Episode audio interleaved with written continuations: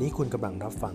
Build b i z Out เนื้อหาสาระสำหรับการขยายธุรกิจสู่ต่างประเทศ สวัสดีครับ กลับมาพบกันอีกครั้งนะครับ กับ Build b i z Out EP 2 ครับผม คราวที่แล้วเนี่ย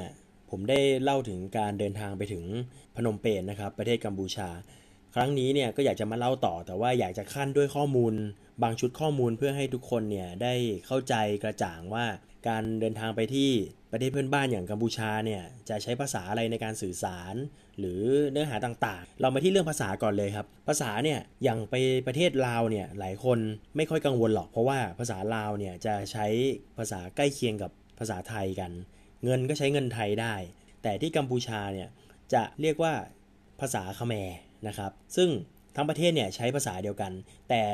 พวกในเมืองหลวงหรือว่าเมืองท่องเที่ยวต่างๆเนี่ยก็จะใช้ภาษาที่2นะครับ ซึ่งเป็นภาษาสากลเลยแหละ ของทั่วโลกก็คือภาษาอังกฤษ โดยในเมืองในเมืองพนมเปญเนี่ยหรือเมืองท่องเที่ยวเช่น เสียมเรียบสีหนุวิวอะไรพวกนี้ก็จะใช้ภาษาอังกฤษสื่อสารกันเป็นภาษาหลักเลยนะครับ ประชาชนชาวกัมพูชาที่อาศัยอยู่ในเมืองหลวง หรือเมืองท่องเที่ยวพวกนี้เนี่ยจะสื่อสารภาษาอังกฤษได้นะครับผมบางคนเนี่ยอาจจะเคยไปเสียมเรียบนะครับ ก็คือที่ไปดูนครวัดนครธมเนี่ยนะครับ อันนั้นเนี่ยมั่นใจได้เลยเพราะว่าเป็นเมืองท่องเที่ยว อกลับมาที่พนมเปญเนี่ยยิ่งพวกนักธุรกิจด้วยแล้วเนี่ยส่วนใหญ่จะมีการศึกษาที่ดีนะครับ จะพูดคุยภาษาอังกฤษกันได้ ชัดเจนสื่อสารกันได้รู้เรื่องอย่างแน่นอน หรือบางทีเนี่ยเขาก็พูดไทยได้ด้วยนะครับ คนกัมพูชาเนี่ยชอบภาษาไทยนะแล้วก็ชอบคนไทย ฉะนั้นเนี่ยการที่เขาเรียนภาษาไทยบางคนเนี่ยถ้าเป็นนักธุรกิจเขาก็เรียนมาจากพื้นฐานหรือว่าเคยมาเรียนหนังสือตั้งแต่ตอนเด็กอยู่ที่ประเทศไทยก็มี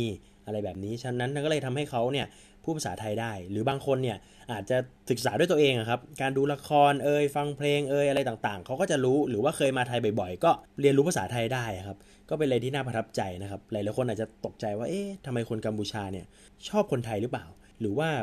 เขาเหยียดเราหรือยังไง ผมต้องบอกตามตรงเลยนะครับว่าคนกัมพูชาเนี่ยชอบคนไทยมากนะครับถ้าไม่เชื่อผมเนี่ยอยากให้เดินทางไปจริงๆ แล้วจะเห็นเลยว่าเขามีความเขาให้เกียรติเราเขารู้สึก เขารู้สึกแฮปปี้อะรู้สึกดีในการที่ได้สื่อสารหรือได้คุยกับเรา ยิ่งถ้าเขาเนี่ยรู้ภาษาไทยด้วยแล้วเนี่ยเขาจะรู้สึกว่าเขาอยากจะพูดอะอยากจะพูดภาษาไทยกับเขาเรียกอะไรนะเจ้าของภาษาอะไรอย่างเงี้ยก็เป็นอะไรที่น่าประทับใจนะครับ ฉะนั้นมาที่พวกกลุ่มวัยรุ่น ลูกเศรษฐี ลูกคนรวยที่อายุอยู่ประมาณ 20 ต้นต้น20 ปลาย30 อยู่ประมาณเนี้ย20 30อะครับ กลุ่มพวกนี้เนี่ยจริง ๆ เนี่ยการศึกษาของพวกเขาเนี่ยคือดีมากนะ ผมบอกเลยนะ บางคนเนี่ย พูดไทยได้ เพราะว่าตั้งแต่สมัย 6-7 ขวบเนี่ยสมัยก่อนบ้านเมืองเขาเนี่ยก็คือค่อนข้างที่จะอันตรายนิดนึง พ่อแม่เขาก็เลยต้องการความปลอดภัยก็จะส่งลูกเขาเนี่ยมาเรียนที่ไทยก่อนอยู่กับเพื่อนๆ หรือคนรู้จักหรือญาติอะไรอย่างเงี้ยหลังจากนั้นก็ค่อยส่งไปที่สิงคโปร์ไปเรียนต่อสิงคโปร์แล้วก็พอจบ high school สิงคโปร์ก็ไปต่อออสเตรเลีย หรือบางคนก็ไปอเมริกา ส่วนใหญ่เนี่ยจะเป็น pattern เดิมๆแบบนี้นะครับ อันนี้คือสมัยก่อนนะ ปัจจุบันเนี่ยก็ต้องบอกว่า พอประเทศเนี่ยเริ่มเปิดมากขึ้น ประเทศเริ่มพัฒนามากขึ้นเนี่ยก็จะมีโรงเรียนนานาชาติเนี่ยขึ้นมาเยอะมากนะครับ ก็มีสิงคโปร์ International School North b i t ออสเตรเลียนก็มีนะครับ i c a n อย่างเงี้ยครับ Cambridge หรือว่าโรงเรียนจากทางฝั่งอังกฤษหรือว่าอเมริกาอะไรอย่างเงี้ยครับก็จะมีซึ่งนักเรียนพวกนี้เนี่ยการเรียนการสอนจะไม่เหมือนไทยนะ ก็คือสอนสไตล์อินเตอร์เลยนะครับ เรียนก็เรียนแค่ครึ่งวันนะ สมมุติเข้าเรียนครึ่งเช้าเนี่ยเที่ยงเลิกแล้วหรือว่าถ้าเรียนเรียนตอนบ่าย4ี่โมงก็เลิกแล้วคือคือคือเรียนเรียนสั้นมากนะครับ หลังจากนั้นเนี่ยพอเขาเรียนจบแล้วเนี่ยสมมติว่าเรียนครึ่งเช้า แล้วตอนบ่ายเขาว่างเนี่ยถ้าพ่อแม่พอมีฐานะหน่อยเขาก็จะส่งลูกเขาเนี่ยไปเรียนกิจกรรมต่างๆนะครับ หรือว่าการเรียนเสริมเฉพาะด้าน เฉพาะทางต่างๆ หรือภาษาเสริมขึ้นมา หรือไปเรียนพวกกีฬาดนตรีอะไรอย่างเงี้ยซึ่งจริง ๆ ตรงนี้เนี่ยในมุมมองธุรกิจนะผมมองว่า การศึกษาในอนาคตนะครับเขาเรียกว่ากิจกรรมเสริมหรือว่าความรู้เฉพาะทางเฉพาะด้านเนี่ยที่ให้ที่ให้พวกเด็กๆเนี่ยมาเรียนเสริมเนี่ยมีโอกาสในอนาคตแน่ๆครับ โรงเรียนนานาชาตินะครับ บางแห่งเนี่ยมีการตั้งกฎนะที่ผมทราบมาคือตั้งกฎ 70-30 ก็คือบังคับเลยนะครับว่าให้มีนักเรียนชาวกัมพูชาเนี่ยคือ ชาวกัมพูชาเนี่ยแค่สาเท่านั้น เพราะว่ากลัวว่าเด็กเนี่ยจะไม่ได้คุยสื่อสารภาษาอังกฤษกัน จะคุยกันแต่ภาษาคแมร์ก็เลยเป็นการบังคับนะครับเพื่อให้เพื่อให้ในคลาสในโรงเรียนเนี่ยคุยภาษาอังกฤษกันให้เยอะมากที่สุด ส่วนบางคนสงสัยว่าแล้ว 70%เนี่ยมันจะเยอะมันจะขนาดไหนอะเอาเด็กมาจากไหน 70%ซึ่งพวกนี้70%เด็กที่เป็นต่างชาติเนี่ยจะมาจากพวกพ่อแม่ครับผู้ปกครองที่มาทำงานในพนมเปญหรือมีธุรกิจในพนมเปญก็ มาพักอาศัยแล้วก็พาลูกพาครอบครัวมาด้วยก็มาเรียนกัน หลาย ๆ คนก็อาจจะตกใจนะว่า เอ้ย ภาพลักษณ์พนมเปญเป็นยังไง ผมอยากจะให้ไปเปิด Google ดูนะ เห็นภาพเลยว่าเมืองหลวงพนมเปญเนี่ยแตกต่างจาก perception หรือว่ามุมมองที่บางคนนะครับ อาจจะมองอยู่ณปัจจุบันว่าเขาเป็นแบบนั้นแบบนี้ แต่ถ้าไปเห็นจริง ๆ แล้วแล้วเนี่ย ผมว่าทุกคนน่าจะตกใจนะ แตกต่างจากที่เราคิดจริง ๆ นะ แล้วไปเนี่ยไปเห็นก็จะก็จะยิ่งแตกต่างจากที่เราเราเราเคยคิดไว้ จริง ๆ พอเรื่องภาษาที่เป็นแบบนี้แล้วเนี่ย ก็อยากจะบอกครับว่าไม่ต้องกังวลนะครับ ถ้ามากัมพูชาแล้วเนี่ย แล้วคุณสื่อสารภาษาอังกฤษได้เนี่ย แน่นอนคือไม่ต้องไม่ต้องมาได้แกมมงแกมมาชัดเจนหรอก อย่างผมผมก็ไม่ได้เก่งขนาดนั้นนะ แกมมาไม่ได้เป๊ะอะไรอย่างเงี้ย แต่เชื่อเหอะว่าสื่อสารกับเขารู้เรื่องแล้วก็อยู่รอดแน่นอน ถัดมานะครับก็เป็นเรื่องที่ติดค้างไว้นะจาก EP ที่แล้วครับ เป็นเรื่องแอปพลิเคชันสำหรับการเรียกรถ ชื่อแอปพลิเคชัน Pass App นะครับ เอาไว้เดินทางนะครับ เรียกรถคล้ายๆ Grab เนี่ยเดินทางในกัมพูชาในพนมเปญเนี่ยครับ ซึ่งในแอปนี้นะครับเราจะสามารถเลือกได้นะครับว่าเราจะเลือกรถแบบไหนนะครับ ก็จะมีอยู่ประมาณ 4 แบบนะครับหนึ่งก็คือ Khmer ตุกตุกก็เป็นตุกตุกที่เป็น original เลยครับ เป็นมอเตอร์ไซค์อยู่ข้างหน้านะครับ แล้วก็พ่วงข้างหลังไป แล้วก็นั่งได้หลายคน ส่วนไซส์ที่กำลังฮิตตอนนี้นะครับ ก็คือเป็นตุกตุกคันเล็กๆนะครับ จริงๆเนี่ยโมเดลนี้มาจากอินเดีย เขาเลยเรียกว่าตุกตุกอินเดีย บางคนนะบางคนนะเรียกว่าตุกตุกอินเดีย อีกประเภทหนึ่งก็คือรถเก่งนะครับ รถเก่งก็จะเลือกได้เนี่ยซึ่งจริงๆเนี่ยจะเป็นรถพีอุสซะส่วนใหญ่นะครับเพราะว่าที่กัมพูชาเนี่ยน้ำมันก็ราคาพอๆกับบ้านเรานะครับเขาไม่มีเขาไม่มีตัวแก๊สโซฮอล์ครับเขาจะเป็น 9195 เพียวเลย ซึ่งถ้าสมมุติว่าเขาใช้รถใช้รถใหญ่เนี่ย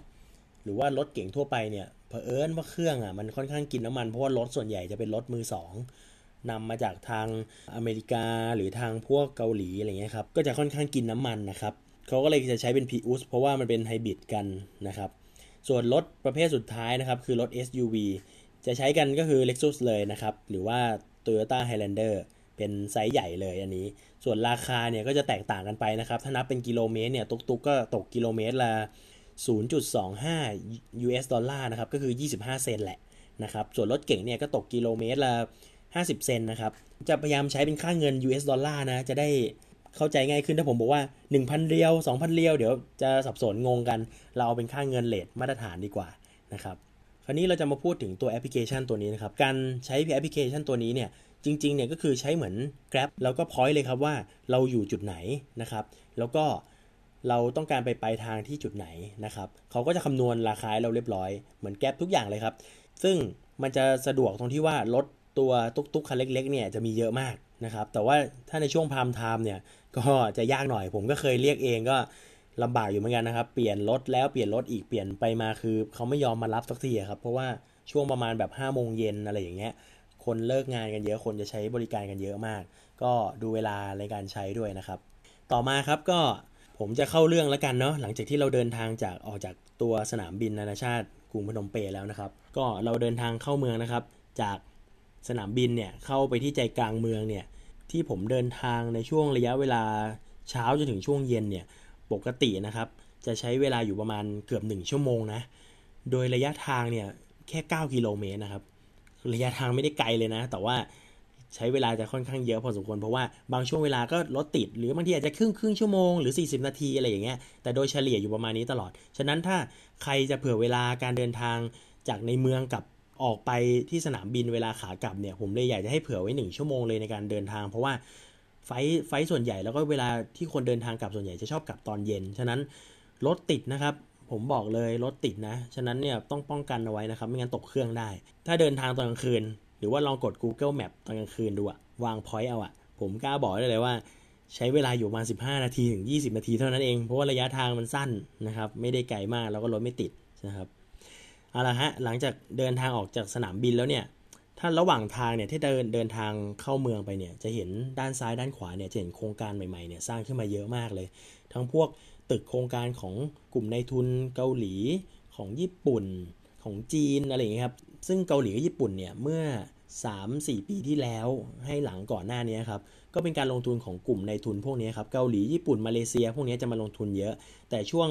2 ปีล่าสุดเนี่ยสองสปีล่าสุดเนี่ยจะเป็นนายทุนของจีนนะครับ เข้ามาลงทุนเยอะมากนะครับ เดี๋ยว episode หน้าผมค้างไว้แล้วกัน episode หน้าผมจะมาเล่าให้ฟังว่าเออการเรื่องราวการลงทุนจากจีนเนี่ยมาลงทุนในประเทศกัมพูชาในในรูปแบบไหน มายังไงกลุ่มในทุนมายังไงมาทำอะไรบ้าง ซื้อพื้นที่ส่วนไหนบ้าง โอกาสในการนำธุรกิจกับคนจีน พวกนี้มีโอกาสมากน้อยขนาดไหนนะครับเดี๋ยวผมจะมาเล่าให้ฟังในครั้งหน้า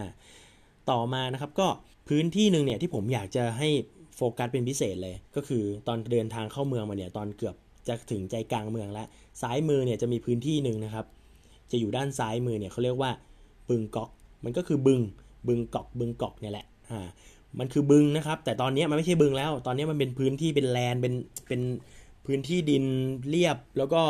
กำลังพัฒนาที่ดินอยู่นะครับ คนมองเข้าไปก็มองไม่ออกครับ ว่าตรงนี้มันเคยเป็นบึงมาก่อน ซึ่งตรงนี้ก็มีที่มาที่ไปเหมือนกัน เดี๋ยวก็เราคร่าวๆแล้วกันนะก็คือจริงๆ เป็นบึงขนาดใหญ่มาก ถ้ากดในแมปดูก็จะเห็นเหมือนกัน ซึ่งตรงนี้เนี่ยเขาดูดทรายจากแม่น้ำเนี่ยมาถมนะครับ ใช้เวลาประมาณเกือบ 4 ปีนะในการถมพื้นที่ทั้งหมด ซึ่งตรงนี้ก็มี มีปัญหานิดๆหน่อยๆ กับชาวบ้านที่มาพักอาศัยอยู่รอบๆ บึงพวกนี้ก็เขาก็ต้องย้ายที่อยู่ไปที่อื่นอะไรเงี้ยครับ ซึ่งบึงตรงนี้เนี่ยบึงกอกเนี่ยตอนนี้จะมีทั้งอเวนิวด้วย โครงการของคนจีนด้วย ตึกอะไรพวกนี้ก็จะมีสร้างขึ้นมาเยอะมากนะครับ เดี๋ยวรายละเอียดลึกๆ หรือรายละเอียดที่เป็นเชิงลึกของตัวบึงกอกเนี่ยเดี๋ยวผมมาเล่าให้ฟังในครั้งหน้าเหมือนเดิมนะครับ ไม่ได้เล่นตัวนะครับ แต่เนื้อหามันเยอะจริง ๆ เดี๋ยวไม่งั้นจะหลุดประเด็นของวันนี้แล้วจะไม่จบนะครับว่าโอ้เมื่อไหร่จะเดินทางเข้าเมืองสักทีแวะซ้ายแวะขวา พอเราเดินทางเข้าไปในใจกลางเมืองแล้วเนี่ย เราจะรู้ได้ไงครับว่า สงสัยไหมครับว่า ตรงไหนคือใจกลางเมืองอ่าผมเลยอยากจะให้ point เป็นเป็นเหมือน landmark ไว้แล้วกันเนาะว่าแลนด์มาร์กของเมืองหลวงพนมเปญเนี่ยจะมีอยู่หนึ่งตึกเลยที่เห็นเด่นๆชัดๆเลยนะครับ ชื่อตึกวัฒนะนะครับ ตึกวัฒนะ ตรงนี้เนี่ย ตึกเนี่ยจะเป็นรูปทรงแปลกๆนะครับไม่ได้ไม่ได้เป็นแท่งตรงธรรมดาจะมีความโค้งอยู่ด้านบน ปลายปลายตึกด้านบนเนี่ยจะมีความโค้งแล้วก็จะเป็นกระจกทั้งตึกเลย ส่วนด้านล่างก็จะมีจะมีเหมือนอาคารเล็ก ๆ เป็นโดมแก้ว สี่เหลี่ยม คางหมูเนี่ยอยู่ด้านอยู่ด้านหลังด้วย แล้วเขาก็จะหันหน้าออกไปทางแม่น้ำนะครับ ซึ่งจริงๆเนี่ยรูปทรงแปลกๆตรงเนี้ยหลายๆคนเนี่ยก็มองนะผมเคยผมเคยถามเพื่อน ผมเคยถามลูกค้านะบอกว่า เออ คุณมองว่าเป็นรูปอะไรเขาก็บอกว่า หอยทากเหรอ เพนกวิน หรือว่ารองเท้า คือมองกันแตกต่างมากเลย แต่ผมก็ไป search ดูว่าจุดประสงค์ของการที่เขาสร้างตึกตัวนี้เนี่ย รูปทรงที่เขาต้องการจะสื่อออกมาคืออะไร concept ของเขา จริง ๆ แล้วคือพญานาคนะครับ เพราะว่ามีเกล็ดกระจกเนี่ยจะทำเป็นเกล็ด แล้วก็หันหน้าเนี่ยออกไปแม่น้ำก็น่าจะเป็นเรื่องของเคล็ดหรือฮวงจุ้ยอะไรก็ไม่แน่ใจนะครับ ซึ่งตัวนี้เนี่ยก็จะหันหน้าสู่แม่น้ำที่เป็นเมืองหลวงของพนมเปญนะครับ ส่วนตึกข้างๆเนี่ยที่อยู่ตรงใจกลางเมืองสี่แยกเลยเนี่ยใกล้ๆกันเลยคือตึกแคนาเดียแบงค์นะครับก็จะเป็นสี่เหลี่ยมนะครับเป็นตึกเหลี่ยมธรรมดาด้านบนก็เหมือนเป็นฐานเหมือนจีนๆหน่อยอะไรอย่างเงี้ยครับออยู่ตรงสี่แยกใจกลางเลย ซึ่งตรงสี่แยกนี้เนี่ยผมก็อยากจะให้ดูว่าสี่แยกนี้เป็นสี่แยกที่อยู่ใจกลางเมือง ถ้าเรามุ่งหน้ามาเราเราเดินทางมาจากสนามบินเนี่ยเลี้ยวขวาไปเนี่ยถนนหลักเนี่ยก็เรียกว่าเป็นถนนเส้นเลือดใหญ่ของพนมเปญเลยนะครับถ้าไทยก็น่าจะเหมือนสุขุมวิทนะครับชื่อถนนเนี่ยชื่อถนนมุนีวงนะครับ ตรงนี้ไปเนี่ยก็จะวิ่งขึ้นไปสุด แล้วก็ไปบรรจบกันกับถนนอีกเส้นหนึ่งตรงขึ้นมาจากสี่แยกเนี่ยก็จะมีถนนอีกเส้นหนึ่งขนานกันอยู่ชื่อถนนนโรดมนะครับสองเส้นนี้ก็จะวิ่งขนานคู่ขนานกันไป แล้วก็ไปบรรจบกันอยู่ที่ตรงทางใต้ของเมืองนะครับโดยระหว่างถนน 2 เส้นนี้นะครับที่วิ่งคู่กันมาเนี่ยก็จะมีสถานที่สำคัญนะครับหลาย ๆ หลายๆที่นะครับ เช่นตลาดกลางนะครับ Central Market เนี่ยแหละ กองอำนวยการของหน่วยงานราชการต่างๆ ออฟฟิศหลักของแบงก์ต่างๆนะครับ โรงเรียนนานาชาติ โรงเรียนโลโก้ของเขานะครับ แล้วก็โรงแรมที่พักอาศัย ร้านอาหารต่างๆ เนี่ย ก็จะอยู่ในโซนพวกนี้ทั้งหมด ฉะนั้นถ้าใครมาแล้วอยากจะจองตัวโรงแรมแล้วเห็นว่าเอออยู่ใกล้ตลาดกลางก็แสดงว่าเนี่ยครับ คุณอยู่ใจกลางเมืองแล้วแหละ ช่วงที่แออัดของเมืองหลวงพนมเปญเลยแหละครับ